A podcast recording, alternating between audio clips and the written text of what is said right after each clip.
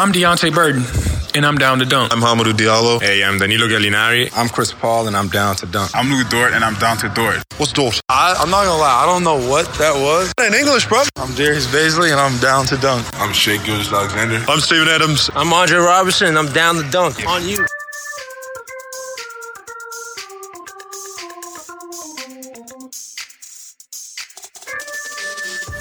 Welcome to Down to Dunk. I'm your host, Andrew Schleck. We're part of CLNS Media and DailyThunder.com. And with me today is my good friend, Michele Barra. Michele, what is up? Well, we had the first blowout of the season, and it was uh, a great one. like, we destroyed Golden State in a pretty, I don't know, fun fashion, I would say. Uh, it was so much fun. I. You know, I didn't think that this would be the first blowout of the season, that this is how it would go. You know, after watching this team lose to Washington at yeah. home and the way they played that gross. game, I mean, I, I know that the Warriors got destroyed by the Clippers, and I saw that happen, and you think, well, the Clippers are really good, and they had a lot of motivation yeah. to beat them in Golden State for the first game in the Chase Center. But then you start watching Golden State, and you're like, do they do they know? Do they know they're playing a game here? Like, what's like, I'm like looking around, like, what's going on here? Because, and this is something that Russell always did really well, and you have to give him credit for this, is that he was always ready to play, and he always got people fired yeah. up to play.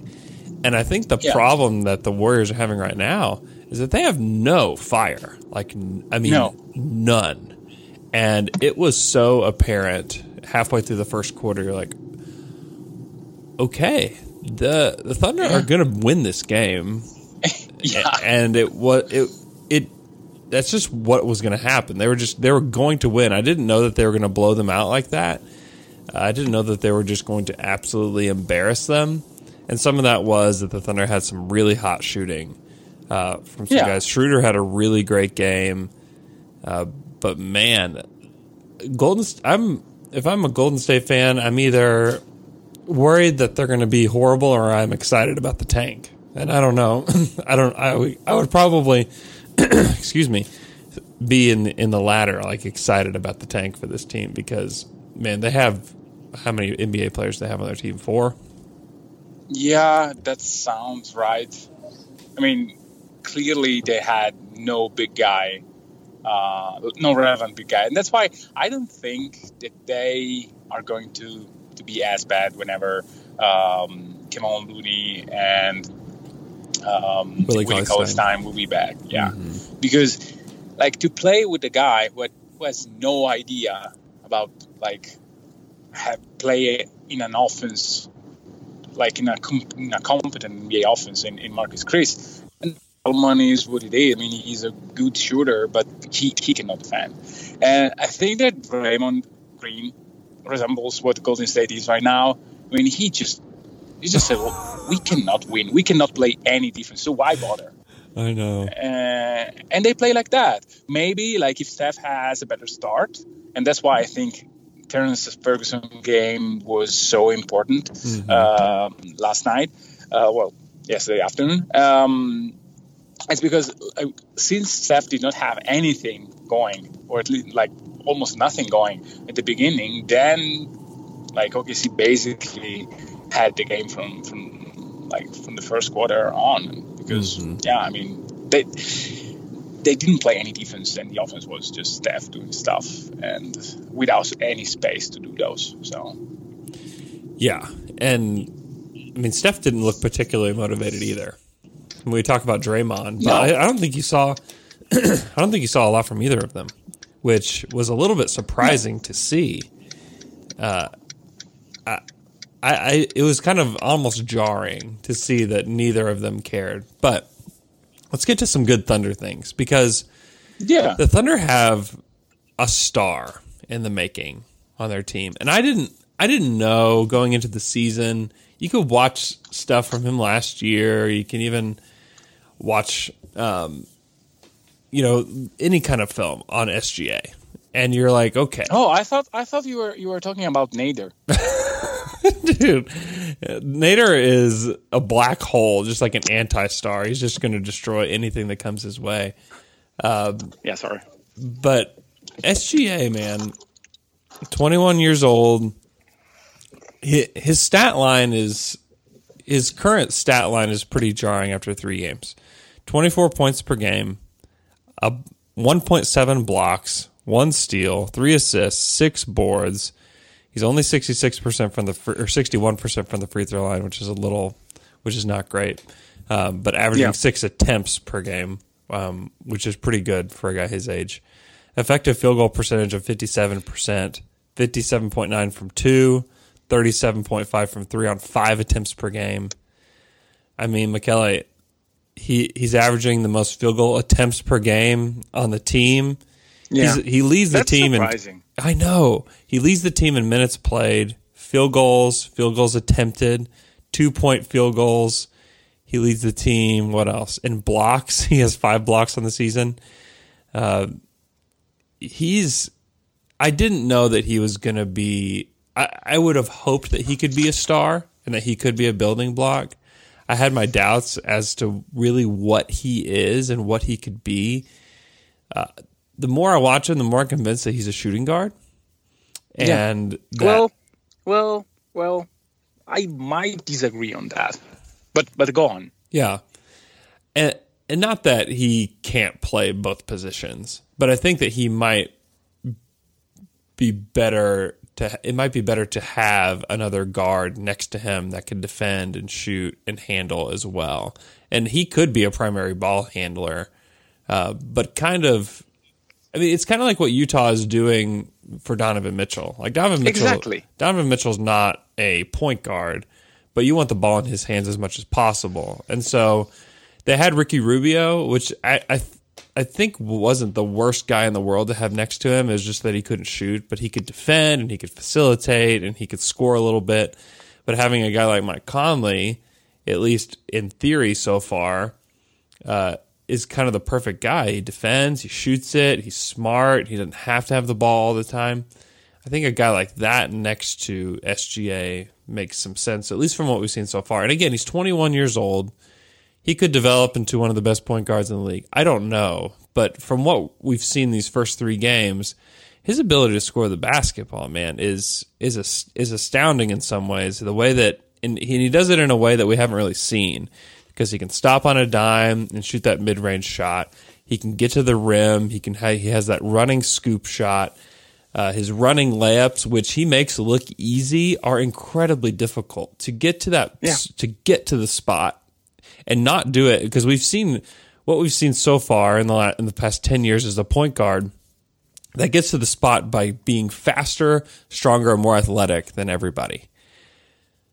SGA is different. He does it by stopping and starting. He does it by finding angles. He does it. He's very deliberate in everything that he does, but he does it at a pace where you're like, I can see everything he's doing, and it looks. He makes it look easy, and that's to me that's a mark of a true great player.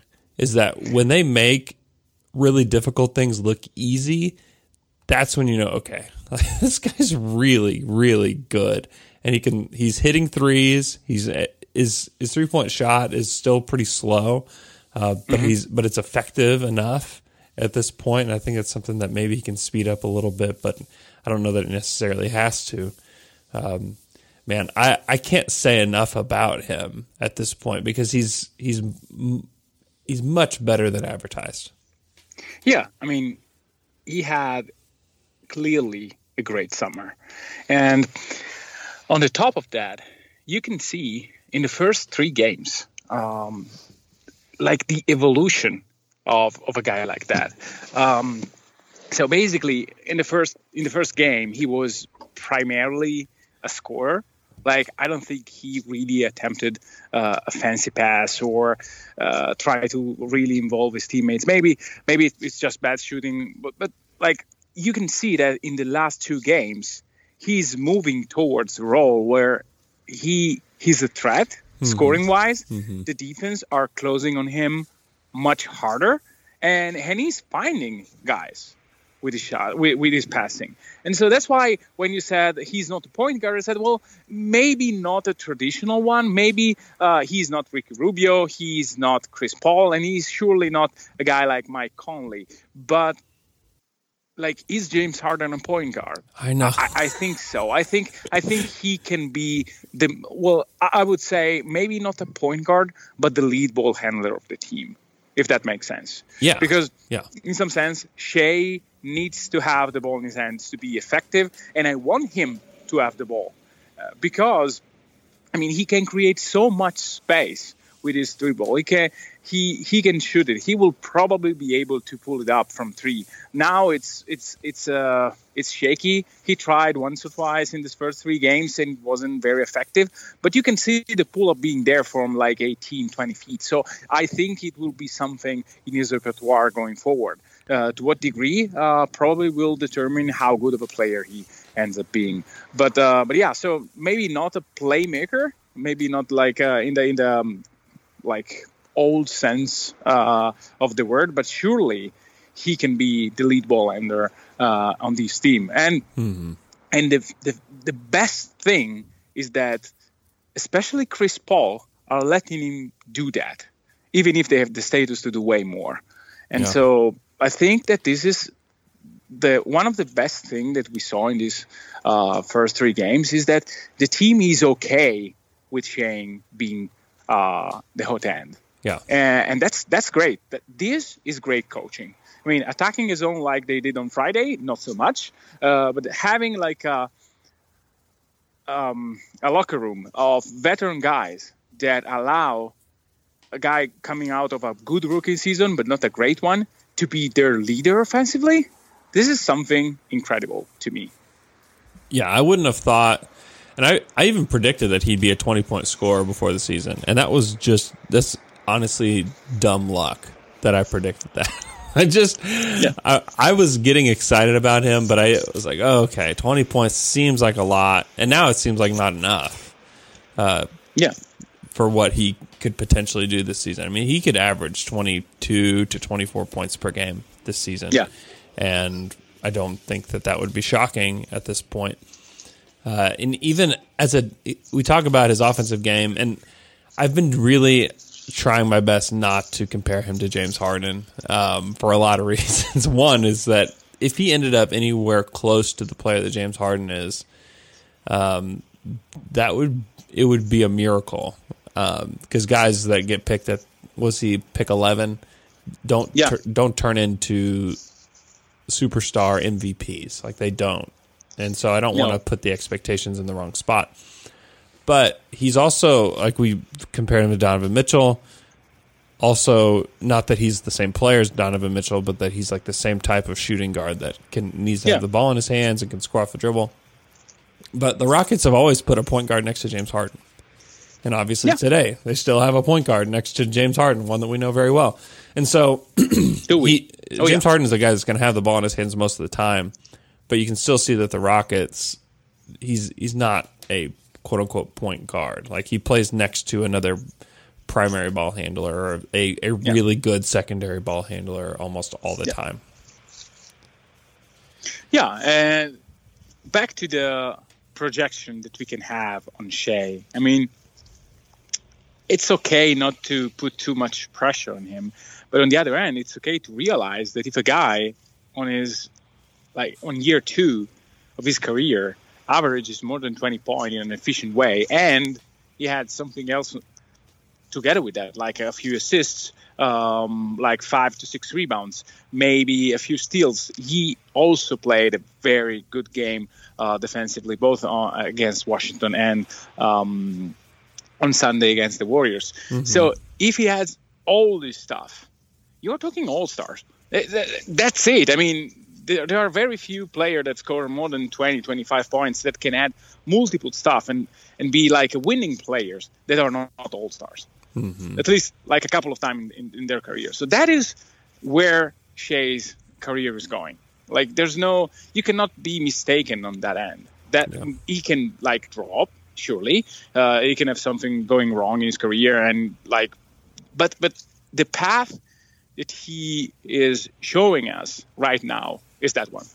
Yeah. Um, to go from there to being a superstar, there's a lot to do because you have to drag a team. You have to be consistent. You have to be more of a threat.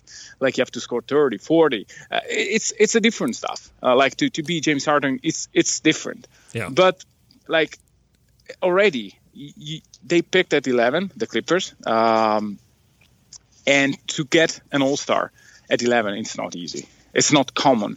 Um, The odds and yeah, are I mean, really the- low. I mean, like in Yeah. less than ten percent chance Yeah, that, that yeah. he turns into even a even a guy that would be a fringe All Star type of guy, like a Jrue Holiday. Like Jrue Holiday's made one All Star team, really good player, not a star, but he's a really good player. And, and to get a Yeah. guy like that at that spot is really difficult. To get a guy that's going to make more than one All Star game, uh, which I think is in the cards for Shai, is tremendously difficult.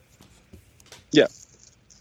And back to the game, I mean, I I really loved how OKC made an effort to to get Gallo going uh, from the beginning, and like because yes, Shai can be uh, your offensive focus whenever the defense is a little bit uh, on his toes uh, or on his heels, uh, and uh, but but if you are if you have a scorer like Gallo, a shooter like Gallo, and you have him hot at the beginning, then everything becomes easy. And that's why it was kind of weird against Washington that Gallo end up end up with 10 shots. I mean, Gallo should average at least 15. And last night he started started off really, really hard.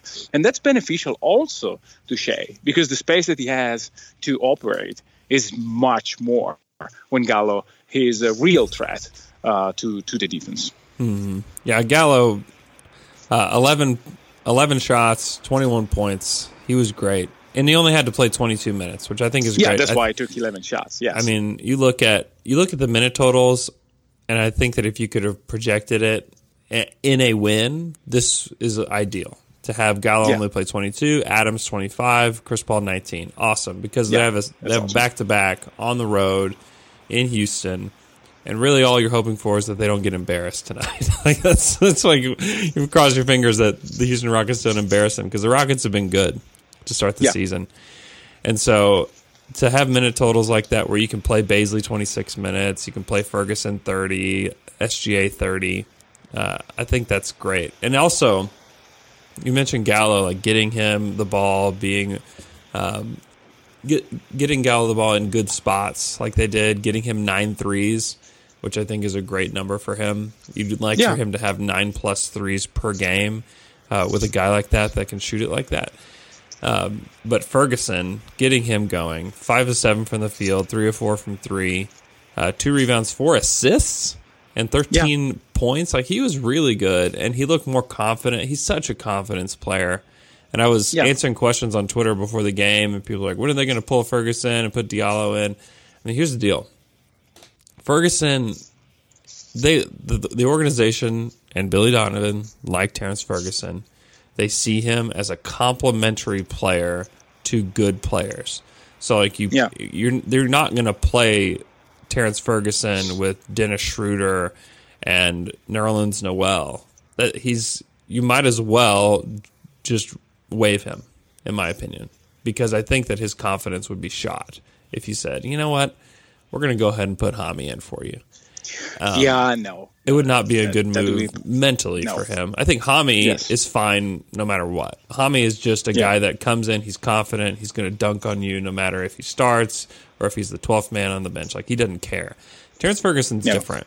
He, he and you know, you look at the Westbrook story from last year as evidence of that. And I, I just think that you got to you got to stick with him. He played better as a defender yesterday.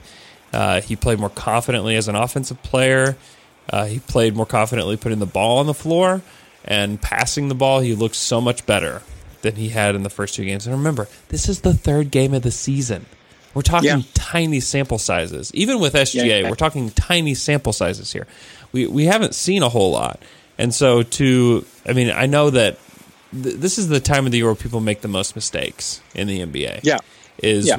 is when you you see what a guy has done in two or three games and you say, let's define the season that way. Good or bad. I mean, Kendrick Yeah. Nunn may be a great player in the NBA, but I promise you, people won't forget how good he is right now. And people will carry that through the season. Even if he goes on to shoot 30% from the field, people are going to remember Kendrick Nunn from the Heat as a guy that's a great player. Oh, I can't believe they got him. And then, like, you get to Yeah. December and people are like, oh, I didn't realize he was shooting 30% from the field. I thought he was awesome. you know, that's just, Yeah. this is when, like, imprints are made on people's minds about the NBA and about the NBA season. And so we have to be really careful with that and make sure Yeah. that we're going game to game and watching guys. Because Ferguson, he's going to have good nights, three or four from three, awesome. He's going to have 0 of 4 from three, and it may happen tonight. And so you just have to, especially with guys like Ferguson, who, uh, and people complain, oh, he's 3 and D, but he doesn't even have the three. He doesn't even shoot it. Give him time. Like, go and look at every 3 and D player in the league. Even guys that are great shooters miss all their shots in games. When you're taking Oh, four Klay shots. Thompson. Yeah, Clay Klay. Thompson started last season awfully. Exactly. Like at the point that in Chicago, when he had like a three-point barrage, like a, I think it was like nine or fourteen, he stared at, his right hand and said, "Thank you for being back" or something like Right. that. So, Mhm. so it happens to the best. Uh, and yeah, I mean, I, I fully agree with, with what you said. On the, a tiny note on Shai, the reason why I'm so conf- like overly confident on Shai Gilgeous-Alexander is because now the stretch is a bit longer than three games. It's basically four games against the best team last year until Durant went off um, in during in, during playoffs time. Yeah. And the preseason was awesome, even better than what we saw now. And then Mhm. we had like three games against one great defense. Like Utah, you can say that they- have to fix something on the offensive side, and they probably do, but they are awesome defensively. And, and the NSGA had no problem scoring against them. And so um, maybe the consistency will not be there, and this is something that we surely need to check. But the potential is all there, and it's it's sustainable because it's not Yeah. doing stuff that you say, "Wow, that's that's that's lucky." Mm-hmm. You, you don't you don't you don't even think that when you watch him play, and that's why I'm so irrationally confident about him. Yeah. Um, No, no, I, say, I, I get that. Yeah. yeah, I mean, I, Yeah. under, I understand your, your point on SJ because he is. It's not like that stretch that Schroeder had in February or January where he was hitting like 50% from three. It's not, Yeah. it's not like that. And so, yeah, No. I'm with you. Uh, yeah, but at least we had a blowout. We had Yeah. like a great game, uh, and and yeah, I mean it's it gives you confidence. Uh, what to do with that confidence and or with that win, I don't know because I, I still don't know where this team is headed. But I mean, if you look at uh, at a guy like Gallo or a guy like Steven, well, Steven had a, like a rough three game stretch. Probably there is something else going on that we are not aware of. Um, but uh, those two players will showcasing themselves in the first few months of the season. I think that having a guy like Gallo that you can give the keys of the offense for 10 minutes and come back and see your team up 10 just because of his presence or roughly because of his presence is something that will be uh, in demand during Oh. um, during the winter. And so, Right. yeah, Yeah. I mean, other thing. you look for a guy that you can't really look at the trade market and say there's a lot of impactful guys on the trade market right now. Like, oh, if I could, we could Yeah. go get that guy, like he could push us to the conference finals or to the NBA finals. And Gallo's one of those guys. He's on an expiring deal, and there's a lot of teams, I think, because you look at the NBA, and I, I think the Clippers are really good. I think they're going to be really good Yeah. but I don't think that they're so far ahead of everybody else that you shouldn't make a trade to try to get better. Uh, and especially as if you're a team that has a really good big man, and you can bring Gallo in and provide him more spacing, even in, in Yeah. the middle, it's Yeah. even more valuable because that's where the Clippers are going to struggle. Is that they don't have great big man, big men, and Yeah. they don't have guys that are strong down there. And I, I think they're going to have to get somebody. Uh, and if they do, I think they'll be unstoppable. But for now, if you're a team, even like Denver, and you could somehow get Gallinari for like a Paul Millsap and a pick or something, and the Thunder already have one of their picks, but or some Yeah. one or two of their young players. I think that that's something that makes sense even for them. Um, Gallo said that Denver's his favorite city, so that, Yeah. that matches up pretty and, well. And or a team like, and then I have to go. Uh, apologize for that. Yeah, I have no to problem. keep it short today. Um, what about a team like Phoenix? Let's suppose that they are uh, slightly over fifty percent, and they have mixed feelings about uh, Saric, and they have uh, Johnson contract. Uh, no, um, I probably Yeah, Tyler TJ Johnson. Tyler Johnson, yes, Tyler. Yeah. Um, um, like us, I, I didn't remember the name. Uh, but anyway, you have a contract like that, and there is a guy like Gallo, where if things go south, you lost almost nothing. Yeah, But if things are like right for you, playing Ayton and having a guy like Gallo gives you a ton of space. And Yeah. so I wonder if a team like that, seeing that things are going in the right direction, wants to put something more uh, into the season, and maybe it could carry for like another contract, and or on a sign and trade to get some other player that you need.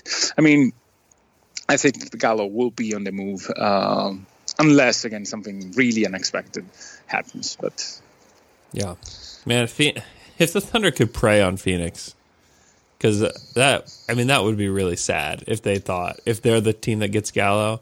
One, I feel really sad for Gallo. Two, no, no, no. There is his buddy, uh, my buddy, Rick Foyce. They are very Yeah, that's good true. friends. That's true. So- I'm just I'm just talking about scen- team scenario. I mean, Yeah, man. I mean, Phoenix can't get out of their own way. I don't know. Like they play they eh, played well so eh. far. I just don't believe it. Yeah. I just don't believe Yeah. it. I, I believe a little bit more. Let's put it this way. You believe They like they could make the bit more. playoffs? There's this is not completely out of the question. Oh God. Okay, we you can't. We we have to maybe have an entire podcast where you explain this to me because I'm. I, I'm, I am, I don't know.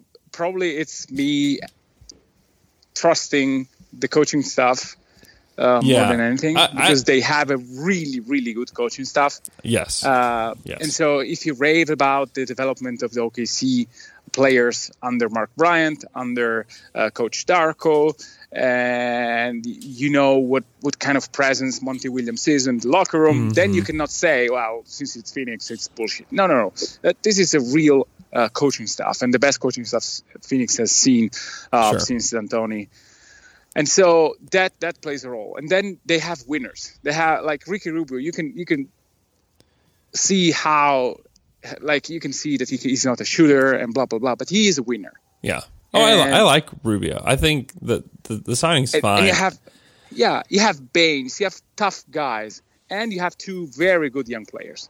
Um, maybe they will not get to the playoffs, but I mean, I think there are scenarios where you can see them fighting for for a playoff spot and fighting with real chances. Like like the Sacramento Kings last season, they they were in it. Then they made a horrible move uh, in, in getting in Barnes, and they went out yeah. if they i- like if a team like Sacramento last year makes the right move, they really fight for it. Fight Yeah. for it. And maybe they get in. I don't know. I have Yeah. to go. Okay. All right. Michele, thanks for joining us. I'm going to answer some questions here, uh, but Michele, thanks for joining us. Follow him on Twitter at Mikey Berry. He's got great game breakdowns. If you haven't seen those yet, please go check those out and uh, make sure you give him a follow. All right. I was going to stay on here and record some more content for you guys. You guys gave us some questions that we didn't get to yet, so I was going to answer some of those. But before we get there, I want to talk about the best wedding photographer in the state of Oklahoma, and her name is Payton Marie. You can find her on Instagram at Payton Marie Photo. Her website is paytonmarie.com. Payton is an Oklahoma based wedding photographer. Her main goal is to capture authentic emotion and unforgettable moments through bold and creative images. Her photography style is non traditional, genuine, and a bit out of the box. She believes your photos should be a true reflection of who you are, and that your wedding photos shouldn't look like anyone else's. Though she's based in OKC, she loves to travel anywhere for destination weddings and elopements.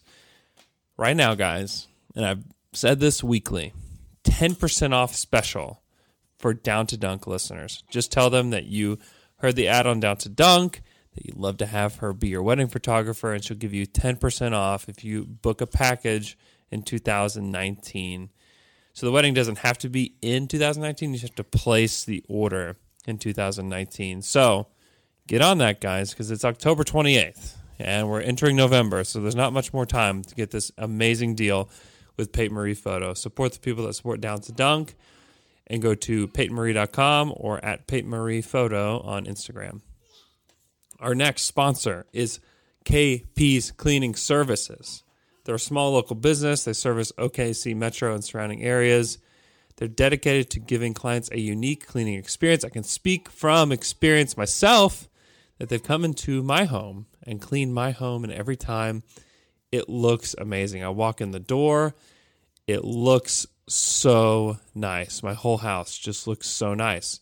And it's just a great feeling to walk through your house and just every room be spectacularly clean. And that's what KP's cleaning service does. They are KP Clean. You can find them on Facebook and Instagram. Just search KP's cleaning service. Give them a call or text 405 290 8172 and get a free quote. I promise you, the holidays are coming up. Maybe you're having a Halloween party. Maybe you're having people for Thanksgiving or Christmas, and you need somebody to clean your house because you're running out of time. This is a busy time of year, and KP's cleaning service can make it easy for you. So support the people that support Down to Dunk and go check out KP's cleaning service. First question is from at D Tally Live. He asks, How does total passes per game compare with last year? And what do you think about the three point guard lineup so far? So, total passes per game is the Thunder were, I believe, dead last last season in total passes. I think they were in the 240s last year. And so far this year, they are 14th, which is just about as dead middle as you can get 287.3. So they're up around 40 passes per game, which uh, is significant, uh, but it's not where you'd want it to be. Just for reference, 287 for the Thunder is the number. Two, 345 is where the New Orleans Pelicans are in passes per game.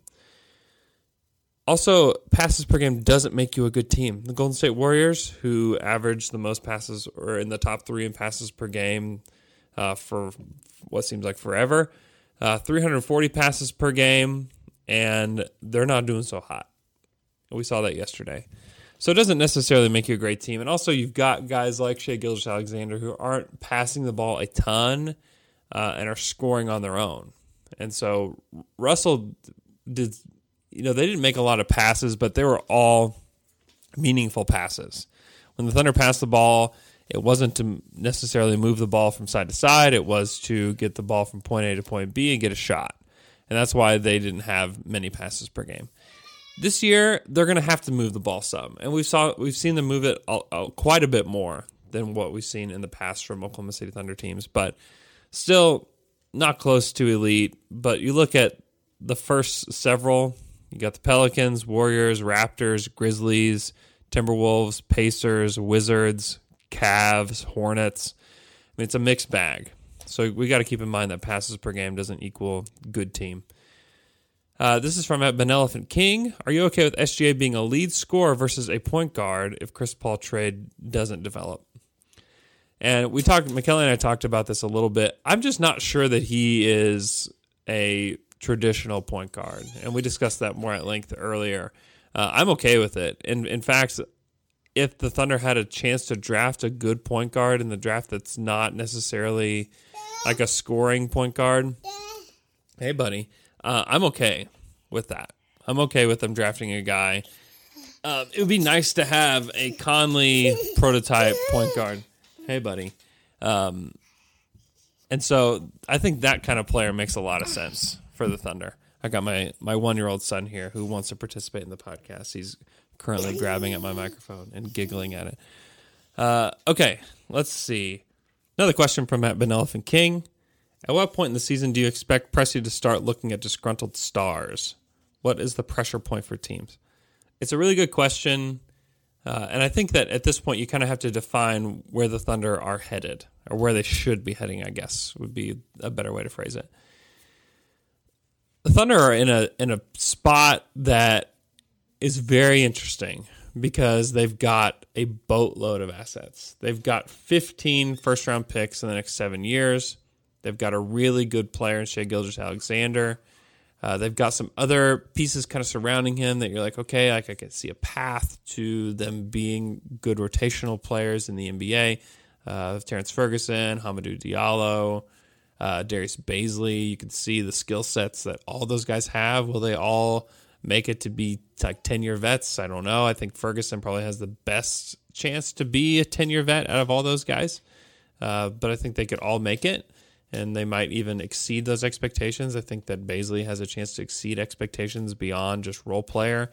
Uh, I think that Hami is questionable just because of his shooting, but if he can get that together or find a way to score consistently, then I think he's a guy that can be in, in rotations for a long time. Um, so they're in an interesting spot because they've got some young guys, they've got a ton of assets, and you could see them using those to go get a disgruntled star.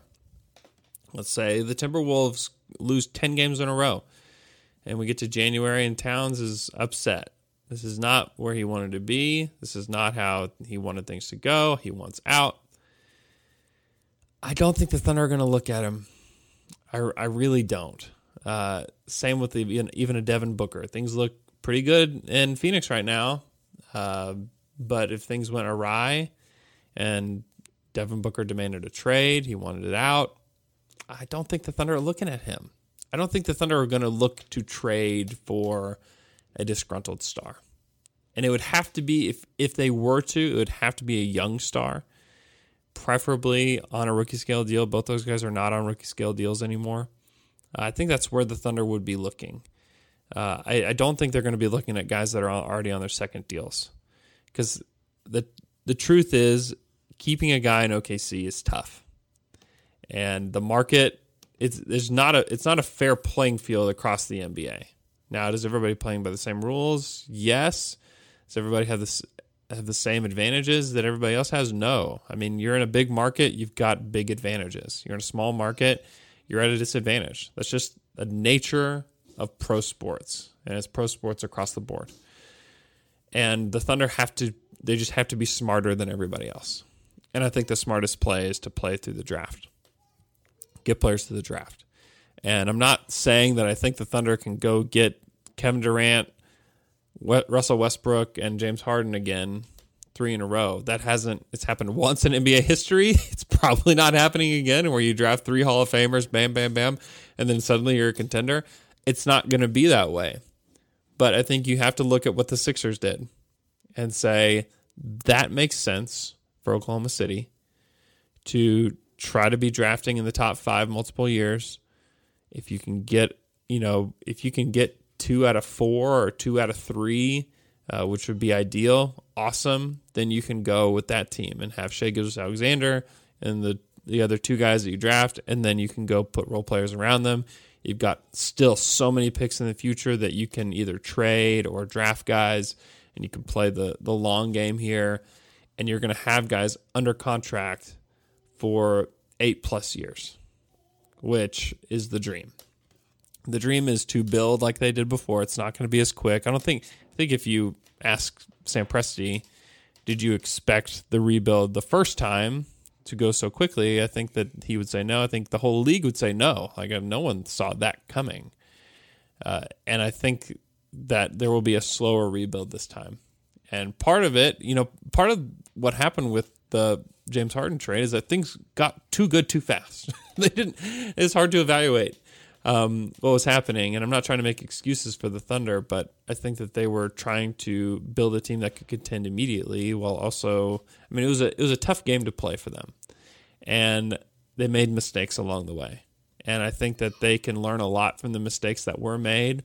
Uh, obviously, they had way bigger hits than anything else with the three stars they drafted, but I think they're we're headed for uh, some pain. if, I, if I can be honest, we're headed for some pain with the draft uh, because that's how you get star players in small markets is that you draft them, and that's how you keep small, yeah, um, good players in small markets. Is you draft them, and you you have outliers. I mean, people mentioned Indiana to me. Like the Thunder don't want to be Indiana. The Thunder, and if I and if I'm a you know I'm a Thunder fan, I don't want the Thunder to be Indiana. Indiana's not going to win the title this year, next year, the year after. They're not going to win the title. That's not going to happen. Do they have a good team? Yeah, they have a good team. I don't want the Thunder to be Indiana. I hope that you don't want the Thunder to be Indiana. I don't want the Thunder to be any of these bad, really bad teams either that stay bad.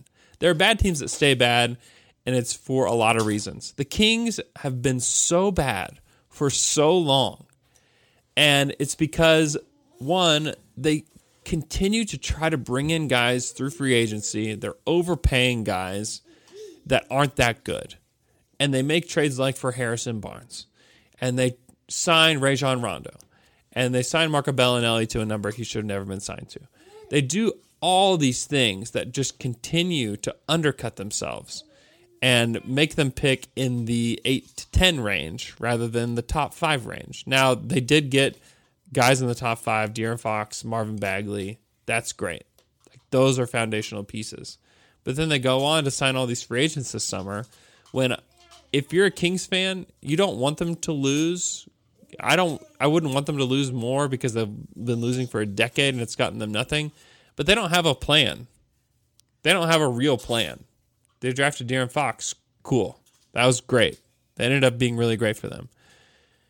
Who knows if if somebody else would have taken De'Aaron Fox before them, or if they had a chance to take Lonzo Ball or whatever, what would have happened? That's not the plan. Like they don't have a plan. Phoenix Suns don't have a plan. They are looking good now. They've got DeAndre Ayton, they've got Devin Booker. Awesome. That was luck for both those guys. There's no plan. There wasn't a plan for them.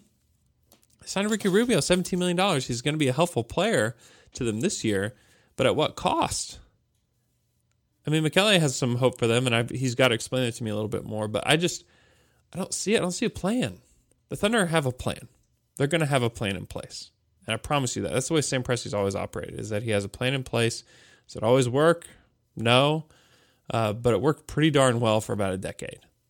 And the Thunder are going to have a plan in place. And I don't think it includes trying to trade for guys. I don't think that it includes trying to sign guys via free agency. I think that it's a, and Presti said this in, in his little op ed that he had in the Oklahoman. They're planning to rebuild. The the what was it? Replenish and re, reposition replenish. It's something easy to joke about but it's it's real. Like repositioning is moving the team from where they are today to the point where they can build up again. And to reposition them they've got to trade chris paul they've got to trade gallinari and i don't think that they'll trade steven adams because i think the price is pretty high but they might be trading Steven Adams. Like that, that might be a thing as well. Uh, I don't think that will happen this year, um, but I, I, think that every player has a price, and that's a part of the repositioning is gathering more assets. I mean, the Thunder could have 18 first round picks over the next seven years before this is all said and done. That could be a thing. Even even a guy like Terrence Ferguson, who I think is a good player, uh, he's a guy that I think contenders probably would like to have, either off the bench or starting you know, Milwaukee would probably love to have a guy like Terrence Ferguson. Now, do the Thunder want Milwaukee's pick? Probably, probably not for Terrence Ferguson. I don't think that's quite quite enough for him. Um, and I know some of you are just rolling your eyes so hard at me right now. that's okay. Um, but I think that this is the Thunder are heading toward repositioning the franchise and getting as many assets as possible um, and replenishing. Replenishing started with the Paul George trade. They replenished their assets. They've done that plenty, and now they have to replenish their roster with young, good players through the draft. And I think that's I think that's the smartest way to play it. And I think that's how I think that is what they will do, and that's what Sam Presti has hinted at all along. That there's a long term plan. There's long. It's I don't know how many times he said long term. That's what that's where they're headed. He said it. He said it many times. And so I don't want I don't want people to get the idea that they could make a trade here in season and become, you know, the five seed. Like they probably could. They've got enough assets to go get a good player. Uh, they're not going to do that. They want and and how many how many times have we heard sustainable success from Sam Presti through his tenure with the Thunder? That's what they're going for. That's what they've been going for, and they're going back to it. And so this team, while they were awesome yesterday and really fun, uh, this is that's this is not the team. I love Gallinari. I think he's a great player. I think if you could have Gallinari at age 20, they would they'd take him. Not at this age. Not at this stage in his career. They they view him as a guy that they could build value for and trade. Same with Chris Paul. Build value and trade. That's why they're playing Dennis Schroeder. People are like, "What do you think about Dennis Schroeder? What do you think about the three guard lineup?" Hey, hate the three guard lineup. I hate it. I don't like it. It's not what I would choose to do. I don't think that it's helpful. I think there's way too much Dennis Schroeder. He was great yesterday. Cool. Don't like it. Put the ball in Shai's hands. That's what I want. If we're talking, what do I want the Thunder to do? It's not play Dennis Schroeder. But if you don't play Dennis Schroeder, you know what you do? You undercut yourself. And you show teams that, yeah, he's not really worth playing anyways. So you got to play him. You got to play him. Uh, that's all I've got time for today. You can follow me on Twitter at Andrew K. Schlecht. You can follow our podcast at Down to Dunk. Thanks for listening. You guys are the best. It's good to be back. We'll be back with another podcast after this Rockets game. Shoot, guys.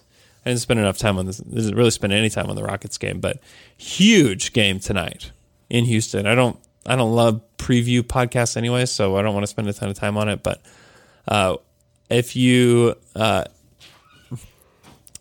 so listen in Wednesday. Alex and I will talk all about that game, probably for a solid hour, I would guess. So listen in then. Hope you guys have a great day, and we'll talk to you guys on Wednesday.